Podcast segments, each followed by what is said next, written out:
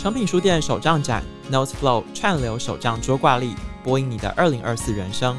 参展商品八五折起，即日起至十一月九日，邀请你来诚品挑手账，自定你的未来节目单。马斯克其实他一直在做同样一件事情，就是想要登陆火星。说他创立 Space 很简单嘛，就是把把火箭发射出去送到火星。那特斯拉呢，就是火星上开的车嘛。然后还有个 Neuralink 是把晶片植入大脑。那植入晶片能干嘛呢？植入晶片就是我今天跟 Mario 坐在这边。好，我们什么话都没说，我们沉默五秒。但其实我知道马六要讲什么。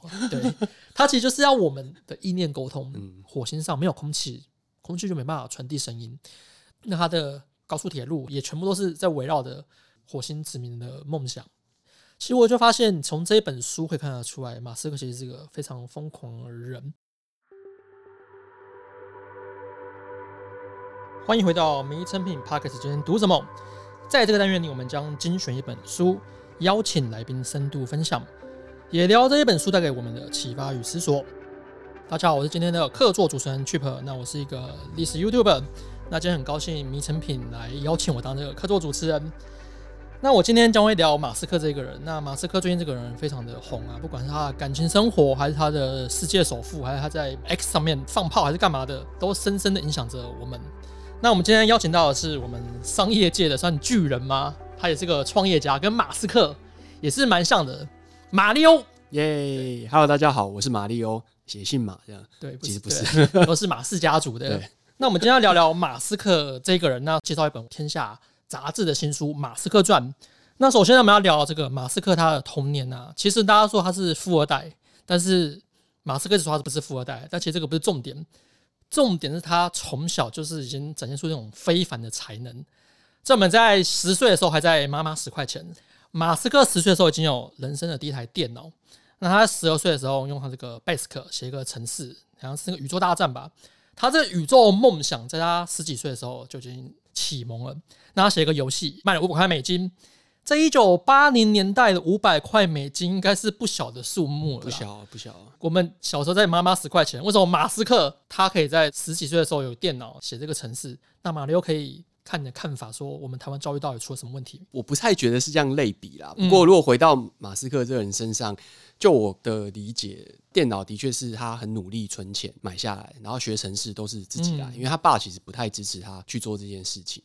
所以这件事情我觉得蛮有趣的，就是他很喜欢很喜欢一件事情，他就会努力去追寻。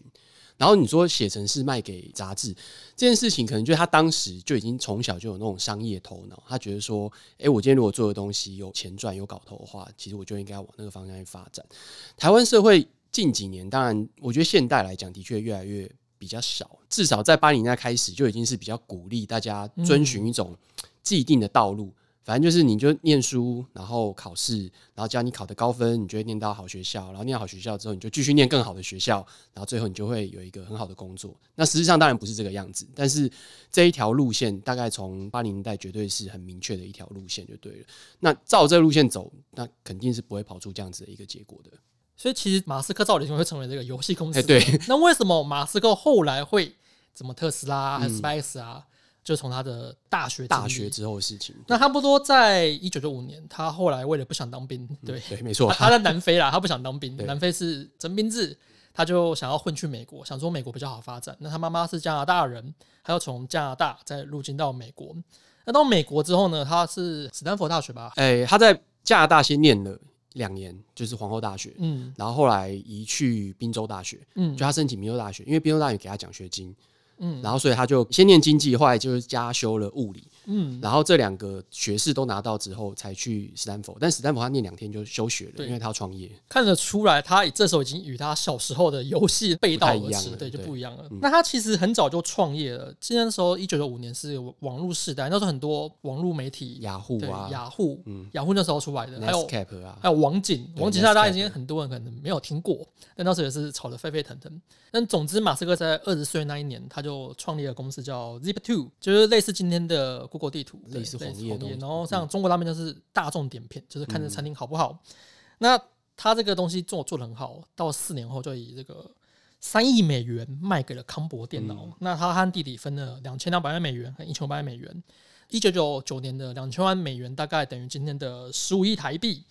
那正常拿这一笔钱之后，十五亿台币很多了，嗯、就是你什么都不做，可以过这辈子。要不然很多细国大佬是拿这一笔钱去当创投，对创投当天使投资人，嗯、比较轻松嘛。像是 YouTube 的那个创办人杨士俊，嗯、他也是离开 YouTube 之后开始当创投。对，但马斯克他没有，他他就是把他这笔钱拿去创业，这个冒险精神。马上有没有觉得说台湾的创业环境很像有那么一点点的困难？嗯、其实。要对比的话，就是对比到九零年代末期，嗯，就接近两千年的时候的网络创业环境，在台湾呢、啊，当时的网络创业环境其实没有那么糟糕，就是你要拿钱也不是那么困难，因为达康是一个全球性质的融景，嗯，啊只是那时候其实大家都不知道在干嘛，就是你创业这件事情，然后你拿很多钱，大家都不知道自己在干嘛。我有印象，我大学那时候大概九九年的时候。然后我就有一个大概大我可能两三届吧，一个学长，他那时候就已经弄了一个网络公司，就说哦，我们募了多少钱，他就讲了一个数字，对我来说就是一个很惊人的数，几千万还是几亿台币之类。嗯、然后说我们的目标就是要在两年还是三年之内把它烧光，我就觉得哇，真的是我现在看起来真的觉得很荒唐，但那个时候觉得好酷哦，哎，所以那个时候其实是有这么一批的，包含了后来还有 CICQ 就是资讯人，其实有一批人在那个时候。是有拿到资金有创业，只是说在那一批的创业浪潮当中留下来的，像 Kimo 就被雅虎并购嘛，番薯藤还过得比较差，对，还活着。那一批的像 PC Home，其实现在也还活着，的确是不多，就是大概在泡沫化之后，台湾还留下来的不多。那这个严重导致了在零四年所谓的 Web 二点零的创业开始再次兴起的时候，台湾几乎就没有办法了。这其实是一个比较大的断层。我觉得第一个原因是台湾对失败看得很重，非常重，是真的。对对，就你失败一次之后，你就完了这种感觉。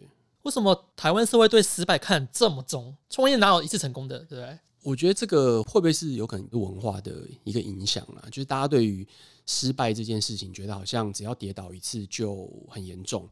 那当然，我也不会觉得说在美国失败就一定是。绝对安全或绝对不会，破产的也很多，对，不会有后续的疑虑的。哦，只是说，的确我们会看到，在过去美国矽谷创业失败的情况，当然就比比皆是。那这些人后来可不可以再拿到钱，其实是有机会的。那台湾现在看起来的确是比较困难。像我刚刚讲的，有些人在过去 Web 一点零时代，台湾创业比较没成功的，那后来的确可能就比较没有听过他们再次创业，或是再一次做什么事情。这个听到的故事的确是比较少的。但其实就是马斯克，他也经历过很多挫折了。挫折是对他后来拿那两千八百美元去创那个 S.com，S.com 是现在的后来的 PayPal，现在又变成 Twitter 了。他是他非常喜欢 X 这个市值，对他 PayPal 买走之后呢，他又把它买回来，然后现在变成 Twitter 的王子。那、嗯、后来这个 S.com 呢，就是类似像 PayPal 电子支付，其实那时候两千年初年算是一个很新颖的概念。嗯，那后来被 PayPal 买走了，那他。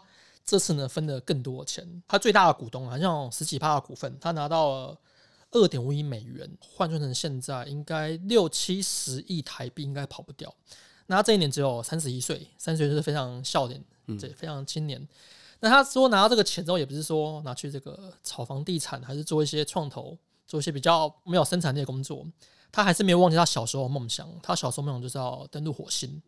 然后在二零零四年还是二零零五年这段时间，他就搭飞机跑到俄罗斯去找普丁，因为当时会发射火箭的大概就三个国家了，就美国、俄罗斯跟中国。那跑去找普丁，那普丁跟他说：“火箭可以啊，发射一次七百万美金。”所以马斯克其实是个很抠的人啊，嗯、到现在其实看他其实很抠的人。他说：“其实世界的首富，他曾经在。”推特上抱怨说，YouTube 的广告太多了。下面的人说：“嘿，老兄，你是全世界首富了，你还付不起一个月十块美金吗？”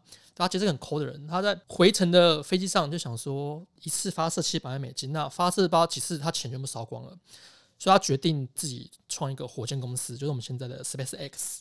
他觉得航天科技是人类文明的顶端，那如果我们发展航天的话，就会带动其他企业的发展，所以他最后创立了这个 SpaceX。不过这个火箭非常的难造，因为全世界能发射火箭国家不多嘛，就美国、中国、俄罗斯，可能现在印度吧，日本对，日本也可以，所以他搞了非常久，真正花了四年才第一次发射第一枚火箭猎鹰一号，而且前面三次通通试射失败。那这个一试射失败就是烧钱，前面普丁说了要七百万美金，那他自己搞白手起家一定更不止。那在二零零八年九月。他要准备在第四次发射他的猎鹰一号。那在这之前呢，他的 Space 的钱已经几乎烧光了。那马斯克又把他的 Cycaa 私房钱又拿了出来，加上特斯拉的钱也拿了出来。如果第四次再发射失败，那 Space 和特斯拉都可能破产。那最后第四次发射成功了，那特斯拉跟 Space 就活了下来。听众可能觉得很奇怪，哎，什么时候多一个特斯拉？嗯、对，我们是穿插的讲法。特斯拉等一下我们再讲，先讲 Space。然后后来呢，就发射成功之后，那马六有没有觉得很奇怪？哎，我有钱了，我有几百亿台币，我跑去搞火箭。火箭是一个连矽谷人都不敢碰的项目，因为它非常容易失败。那台湾大部分的很多企业，哎。一开始搞新创或者搞实业没有错，但到了后面怎么不约而同的都成立了房地产公司？说，哎，我今天向我买一间股票公司，说，哎，奇怪，明明年年亏损，为什么股利还是每年发？就看他的财报，业外收入，他在南港在哪边的土地又卖掉了？那为什么台湾像比较追求这种比较没有产值的房地产？那马斯为什么会有这种想法？说，哎，国外是比较不会说。炒房还是他还是希望有对社会做出一点贡献？你有没有觉得台湾这个现象有点奇怪？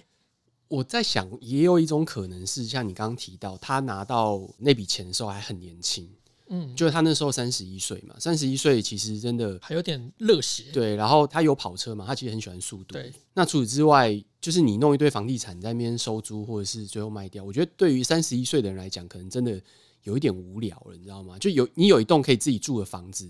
就 OK 了，然后但你要把所有的钱再拿去全部放在房地产，可能就有点不太对。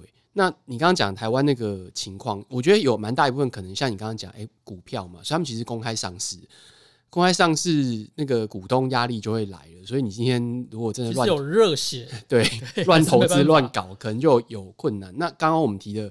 两间公司里面来讲，SpaceX 还是一个私人公司啊，嗯，特斯拉它当然没有上市，对，它是没有上市，所以其实是有可以让它这样乱搞的一个本钱。嗯、那所以我觉得这个其实可能跟环境有点关系。如果说今天你是一个五六十岁的董事长，嗯，啊，他的公司已经上市十年、二十年了，你还要去大笔的投资或者搞这些东西，我觉得那个压力。或者说，甚至不要讲压力啊，可能的确就不存在于他的思维当中这样子。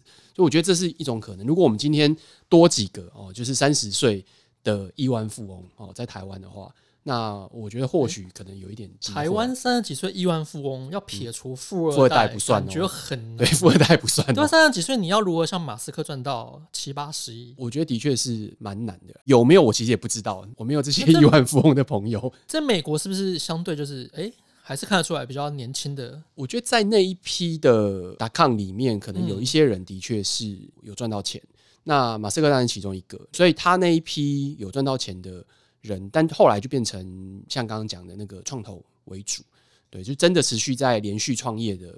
倒还真的是比较少，不多了，不多。其实没有要先吹捧一下马斯克这个人，嗯、他就真的很厉害。要不然我们天下杂志为什么要去买这个版权？除了马斯克赚这么厚一本，对，Space 他真的是非常的厉害。他的火箭发射技术至今已经应该超越中国了，嗯，仅次于美国跟俄罗斯。那美国 NASA 也是觉得他发射比较便宜，那我自己发比较贵，那我干脆外包给你，所以他每年就拿了好几十亿 NASA 订单。他是在二零二四年，就明年先夸下海口，说要明年要把人送上火星。那他把人送上火星是他有一个梦想，他梦想说人类要殖民火星。那诶，为什么要殖民火星？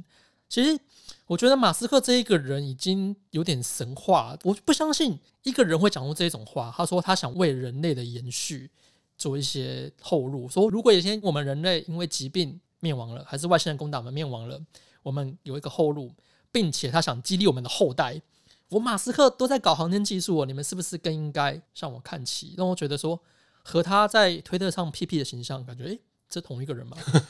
所以其实马斯克的形象很两极，有人非常喜欢他，非常崇拜他，觉得他是一个人类的救星。那确实。我觉得马斯克对我来说，他是近几十年我出生以来，他是第二个我认为他有改变世界的人。那前面一个就是贾伯斯。那马斯克他，你很讨厌他，就说他讲话很屁啊。那其实这就是马斯克他的个性啊，他常常发下狂语，他常常对一些比较自己不熟悉的事物去发表一些评论。当然，另一方面又非常的认真，像是他的火箭公司至今已经发射了上百枚的商业火箭，就是我们台湾要发射什么卫星。其实我们台湾会做卫星，但是我们差的就是那个火箭技术，因为发射出去非常的难。但是 Space 就可以提供这个服务，它是全世界第一家的商业火箭，私人第一个可以把火箭射上太空的人。我们还在放充电炮，他已经在射火箭了。所以马斯克的 Space 是他非常厉害。他主要财富来源是特斯拉跟 Space。那为什么他有特斯拉呢？其实我以前一直觉得说特斯拉是马斯克创的，但其实不是啊。但虽然现在名义上他是特斯拉的共同创办人，就打过官司的，对，他非常在意这个头衔，对。但其实你去了解这个脉络，书上有写他怎么混入特斯拉里面的。其实电动车这东西，它发明的很早，在一九九零年汽车刚发明的时候，那时候是电动车、还有油车、还有蒸汽车三种车并驾齐驱。然后后来呢，这个慢慢的油车就脱颖而出，因为它发明的内燃机，就凭一样的价钱，我一公升的汽油可以跑很远。那蒸汽车非常的巨大，所以就被淘汰了。那电车也是非常庞大，且很慢。所以在未来的这一百年间，就是油车天下。那其实，在七零年代、六零年代，什么克莱斯勒啊、B N W 也是说，哎，未来石油在石油危机的时候，大家又想说，哎，石油要用完了，我们是不是要开始研发电动车？但是这个技术这个门槛是跨不过去，所以电动车就沉寂一百多年。那特斯拉是在二零零三年由马丁·艾伯哈德和马克·塔普林所创，他目标要打造纯电的电动车，所以特斯拉是那时候创了。那这时候马斯克还是在 S 大康那边，跟特斯拉一点关系都没有。那为什么特斯拉跟马斯克手上的关系呢？这两位这个马氏家族的人，他们研发了一个电池的技术。其实电动车。最大问题就是电池的成本是降不下来，要不然就是我充饱电只能跑十公里，那不骑脚踏车。那过去的电动车是一个很大电池，就像我们，呃，我们想象电动车，其实呢，我以前也这样想，电动车是不是里面装很大的电池？但是其实特斯拉，你把它车子拆开来看，它里面装了一万多颗的小电池，这一八六五零吧。这个小电池就是类似我们的三号电池、干电池样子。他其实发明了这个技术，他觉得用小电池来让特斯拉可以跑得更远。那确实，这个技术是。已经突破了，但他创业其实没有那么简单。创业其实就是你有 idea，你有构想，马律应该有这种感觉吧？我有 idea，嗯，钱我没有钱呢、啊，对，我没有钱。对，在台湾找钱是不是还是有点困难？应该说，所有创业家啦，一开始找钱一定从所谓三个 F 开始，哦，就是朋友。家人哦，就是 friends family，然后还有傻瓜哦，fool，哎，从三个 F 下手这样子。台湾的傻瓜是不是比较少？台湾人都很精明啊，所以比较只能从家人跟朋友这边。大部分从家人跟朋友比较多了。嗯，那这两位马丁跟马克呢？他不是找我们前面说的两个 F，他找了傻瓜。那他想起了马斯克这个人，因为当时电动车是个非常新颖的概念。那为什么找到马斯克呢？因为他想说，哎，几年前马斯克那时候已经是个很成功的企业家，他已经把 S 大康给卖掉了，然后赚了七八十亿台币。他想要说，马斯克在我们学校演讲，他在天花乱坠，人家都讲成功学，说，哎，我怎么成功的？结果马斯克在演讲上讲的是什么？我要登陆火星，然后讲了很多梦想。那时候觉得很多人觉得他是疯子，真是傻瓜。但是这两个双马觉得马斯克是可能他们的天使投资人，他觉得电动这种新颖的概念，因为大家都觉得电动车不可能成功。诶，B M W、宾士、Toyota 都搞了这么多年，都搞不出来了。甚至 Toyota 也都是完全放弃，说我们不搞电动车。谁在碰电动车，谁就开除这个董事会。他后来搞这个氢氧车，但是最后还是没有成功，就后来做电动车。所以电动车是一个人人避之唯恐不及，仅次于这个 SpaceX，就是很容易创业失败的东西。他想说，马斯克这么疯疯癫癫的人，可能会比较容易接受这个新的概念。那么找马斯克谈，那确实，马斯克看到他企划书之后，哦，不错啊，因为马斯克刚刚说马他喜欢。驾车喜欢跑车，他在二零零四年就是挹注了六百五十万美元，然后进行了 A 轮的融资，成为特斯拉最大的股东还有董事长。那其实这个钱很重要之外，其实还是不得不佩服马斯克他的经营方针啊。他觉得过去特斯拉一盘散沙，我不知道你在做什么、欸，你只是在专注研究于这个电池。其实是不是创投完全有这种情景，就是说我会我我 idea，但是我不会经营，导致就是公司其实。一开始就是很新创，很没有错，但到了最后，很多公司都换一轮的领导者啦。像是你说雅虎，其实是一开始是我们台湾人创的，但现在其实雅虎领导层全部都洗一盘了。我发现另外一个很奇怪的现象，台湾跟美国啦，为什么台湾的公司其实从头到尾看到创办人就是当了三十年、四十年，他还是在董事长位置上，但是在美国是其实很少见到，就是特斯拉是他创，但其实你说那两个双马现在已经不是在特斯拉的决策圈了，他到后来。都领了一笔钱，然后被马斯克给赶走了。为什么会美国会有这种现象？我觉得很怪怪的。我在想，可能第一就是说家族企业这是存在的啦，但全世界都有。不过我觉得台湾或者说东方色彩比较重的时候，都会有那种我要把公司一直传下去，家天下的感觉。对，所以这个的确是一个问题，会有找专业经理人。那当然前提就是说你有几个选择，如果还是私人公司的话，这难度比较高。那如果是公开上市公司的话，当然就是透过董事会的方式，嗯、然后找到更适合的管理者。那的确，在那一波美国的科技创业当中，其实包含了刚刚讲的提到的贾伯斯，其实他也经历过这种事情。一九七六年苹果成立，一九八四年苹果上市，然后没多久之后，他被他自己找来的执行长赶走嘛，然后之后才回归。所以我觉得这个其实是一个文化也好，或者说商业发展也好，可能就两边的确是不太一样。那在台湾这边，要是一个创办人。他做的也没什么不好，他把公司带上市了，然后大家觉得说就是你的公司，你要等到他退休。你看我们郭董退休是什么时候的？对，他才、嗯、郭董可能还要红海两百块以上才要退休。他因为他现在他说他已经退出经营层了嘛，因为他要选举了，所以他说我已经不碰了这样子。是，但这就是很久很久的一个事情啊。那就像你刚刚讲，台湾这种即便是公开上市的公司，都还很年轻，然后他们要么就是还在位，然后不然就是说他会有想要把它往下传，家天下这种感觉。嗯。像是刚刚说贾伯斯被自己公司赶走，其实我们看到很多现在成功的大企业家都有曾被他们的决策权董事会赶走，雅虎也有，那特斯拉也有，马斯克、贾伯斯被赶走过。那刚刚为什么说马斯克是一个很会经营的人？他有商业头脑，然后说他是个天才没有错了。他既是会研发，也会拉这个业务。他都觉得说这群就是刚刚说的双马，他只会研发电子，他他没有商业头脑，经营上一盘散沙。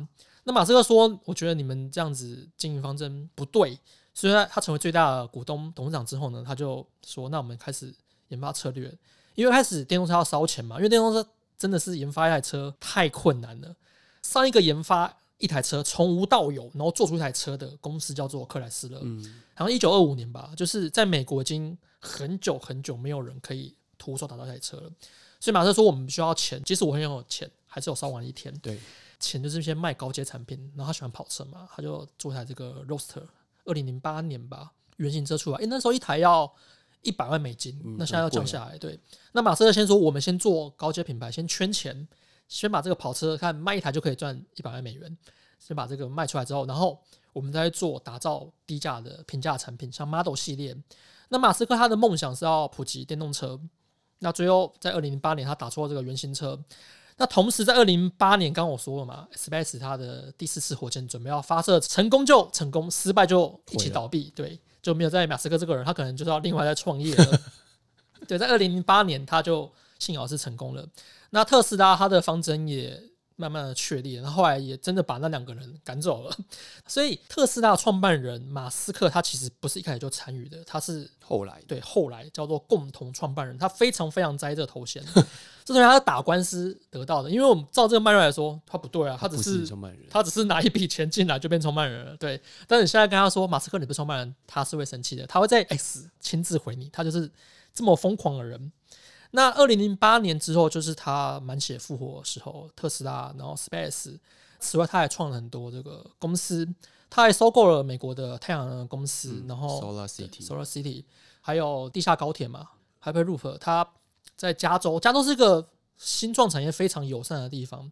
马斯克呢，就在加州成立很多公司，刚刚说这个地下高铁嘛，然后还有个什么 Neuralink 是那个神经的对神经公司。嗯那个东西我跟大家讲一下，就是一个非常独特、脑洞大开。就是马斯克为什么是个穷极无聊人？他创立一个无聊公司嘛，就是什么钻洞啊，然后地下高铁，还有把晶片植入大脑。我说这什么天才的想象？马斯克说：“你们不要着急，如果研发出来第一个植入晶片的是我，那植入晶片能干嘛呢？植入晶片就是我今天跟 Mario 今天坐在这边，好，我们什么话都没说，我们沉默五秒。”但其实我知道马六要讲什么，对，他其实就是要我们的意念沟通。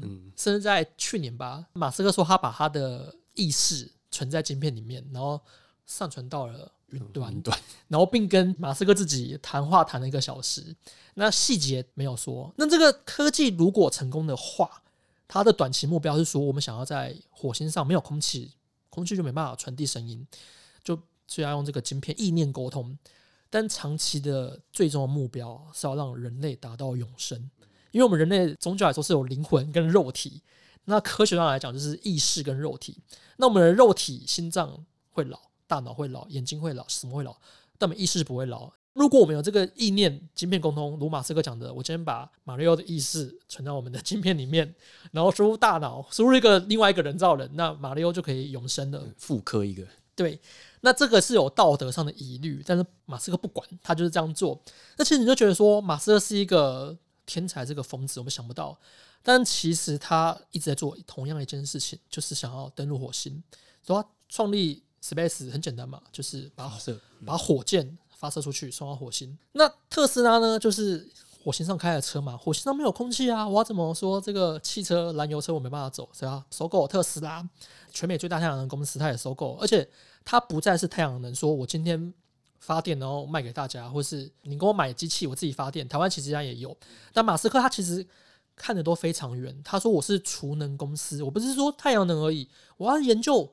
如何把太阳能就百分之百？我今天吸收百分之百太阳能，百分之百除下来。太阳能就是也是为了火星殖民的梦想。那它的高速铁路、它的芯片植入也全部都是在围绕着火星这一档事。其实我就发现，从这一本书可以看得出来，马斯克其实是个非常疯狂的人。但另一方面，马斯克的八卦也是大家茶余饭后的话题啦。他有两段婚姻嘛，对不对？他现在这个算。婚姻吗，好像对，应该都算女朋友之类的。对，算女朋友，就是很多花边新闻也是觉得他人生非常精彩的一部分。你觉得这个非常精力旺盛的人，一开始说这个时间根本不够用嘛？马斯克他要搞火箭，要搞特斯拉，要搞太阳能，而且他不是挂名而已，他是真正有进到决策圈里面。就是火箭怎么发射，他是知道的。对，但特斯拉怎么定价，他还是知道的。你说马斯克这么精力旺盛，搞这些之外。照理说啦，应该一个普通的企业家搞这些就应该过清心寡欲的生活，对。但马斯克还是感情生活非常的精彩。那《天下杂志》这一本《马斯克传》里面也非常大的篇幅讲了他非常精彩的八卦，应该算八卦。那其实市面上很多马斯克传，但这本是最新的啦。其实马斯克他的人生非常的精彩。你说你看二零一七年的，其实台湾有二零一七、二零一五年就有的马斯克传。那其实资讯已经很过时了，大家只讲到二零一五年，它真正的爆发，我觉得就在这几年。这几年，对，在二零二零年疫情的时候，他不知道怎么样，股价一飞冲天。嗯，我就觉得《马斯克传》这一本书，如果你想要了解马斯克这个人，他的丰功伟业，这本书写的是蛮详细的。那还有他的感情生活，真的是非常重要的。有些人就喜欢看八卦，对，有些人看八卦。你说为什么《三国志》跟《三国演义》，为什么前者都不太红，没人想看？就因为《三国演义》写了很多八卦，那《天下杂志》这边《马斯克传》很大篇幅讲一些八卦。那其实我呢，我还是停留在差不多二零一七年、二零一八年，马斯克成立了 Space，那特斯拉，然后准备一飞冲天的那个事迹。那对于八卦，马里奥很像刚刚听他在录音前闲聊，他很像聊蛮多八卦，要不要请马里奥来聊一下？我觉得我那时候研究的时候。倒不是刻意在研究八卦，因为我都在研究他的早年生活。嗯、然后早年生活里面，他的婚姻关系其实就蛮蛮有蛮没有没有很复杂。其实他早期第一段婚姻其实没有很复杂，他花了很多时间去追他第一任太太，认识，然后到后来结婚，其实花了蛮多时间。那我觉得比较有趣的地方是，他的婚姻经营的其实不好。那原因就是因为他后来太忙，其实真的是太忙。他后来在这个很忙碌的生活当中，其实就不太可能好好照顾到家庭。就算他再怎么精力旺盛啊，其实回到家你工作，你每周工作一百小时，其实是非常非常累的。所以他的第一任老婆在有一个访问当中，其实是有明确的提到这件事情。那他们两个其实都有否认，就是有第三者。他们两个都是说，马斯克的对象是后来离婚之后才有的。然后他老婆第一任老婆的对象也是，感觉是无缝接轨，可能有点接近啊。但总之，他们都说没有第三者。那但这个里面有一个也算是八卦一部分，就是他们有闹上官司，就离婚官司。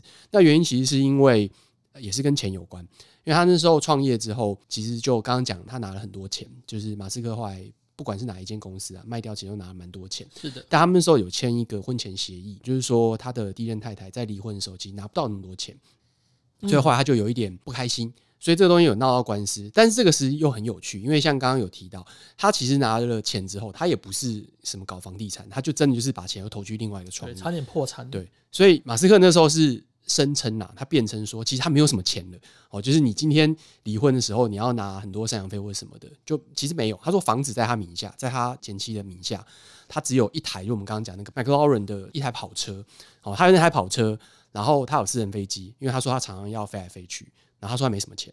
所以他现金，对他说没有现金哦，但总之，诶、欸，他们还是拿了一笔赡养费，然后呢，这个官司的费用也是他出哦，就也是马斯克出，嗯、但反正总之，第一段婚姻其实闹得不是很愉快啦哦，所以这个是一个第一段关系的一个小八卦这样子，嗯，那其实马斯克这一个人其实就是个怪人啊，你看电视上火箭又发射了，特斯拉卖了多少台？那其实他有很多不为人知的一面，那这本书上就是比较侧写啦，像他对他员工也是非常的严苛。然后甚至会在 X 上面骂川普，骂这个拜登。其实你看他的有一半的时间都在骂人，那另外一半是在吹捧自己，就说这个人怎么是一个成功的领导人？那其实是个非常有趣的现象啦，就是奇怪，马斯克是个怪人，但他又这么有钱，让人家又恨又爱。那马斯克会这么红呢？就是因为他真的是改变了我们的世界。我们可能未来二三十年，甚至到我们百年之后，都有可能掌握在他的手中。就其实我们很讨厌马斯克这个人，但还是必须了解他。那今天谢谢马里欧的分享。那我是 Trip 今天的客座主持人。那如果你喜欢今天分享的内容，欢迎到附近的诚品书店或是诚品线上找到《马斯克传》。当然，更欢迎到 Apple Podcast 留言给我们。谢谢大家收听，也谢谢今天的来宾马里欧。那我们下次见，拜拜，拜拜，谢谢。